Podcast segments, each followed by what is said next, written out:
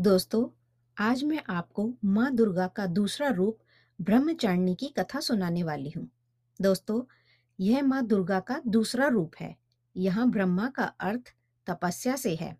ब्रह्मचारिणी का अर्थ तप का आचरण करने वाली बताया गया है।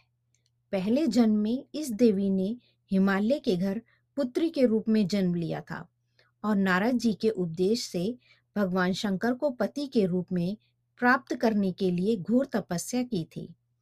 इस कठिन तपस्या के कारण उन्हें ब्रह्मचारिणी के नाम से जाना जाता है।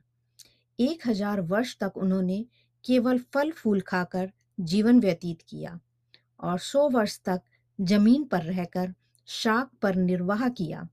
कुछ दिनों तक कठिन उपवास रखे और खुले आकाश के नीचे वर्षा और धूप के घोर कष्ट सहे। इस प्रकार भगवान शंकर की आराधना करती रहीं। इसके बाद खाना छोड़ देने के कारण उनका अपर्णा नाम पड़ गया। कठिन तपस्या के कारण देवी का शरीर एकदम क्षीण हो गया। देवता, ऋषि, सिद्धगण, मुनि सभी ने ब्रह्मचारिणी की तपस्या की सराहना की और कहा, हे देवी, आज तक किसी ने भी इस तरह की कठोर तपस्या नहीं की है। यह आपसे ही संभव था। आपकी मनोकामना पूर्ण होगी और भगवान चंद्रमौली शिव जी जी आपको पति के रूप में प्राप्त होंगे। अब तपस्या छोड़कर घर लौट जाओ। जल्द ही आपके पिता आपको लेने आ रहे हैं। लेकिन माँ ने तब तक तपस्या समाप्त नहीं की, जब तक स्वयं शिव जी ने उन्हें साक्षात दर्शन नहीं दिए।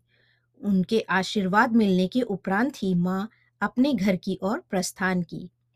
माँ की कथा का सार यह है कि ज़िंदगी के कठिन संघर्षों में मन विचलित नहीं होना चाहिए। माँ ब्रह्मचारिणी की कृपा से सर्व सिद्धि प्राप्त होती है। तो यह कहानी यहीं समाप्त होती है। इसके बाद माँ का तीसरा रूप चंद्र घंटा हम अगली कहानी में सुनते हैं। तो चलिए फिर मिलते हैं नई कहानी के साथ, माँ के एक नए रूप के साथ।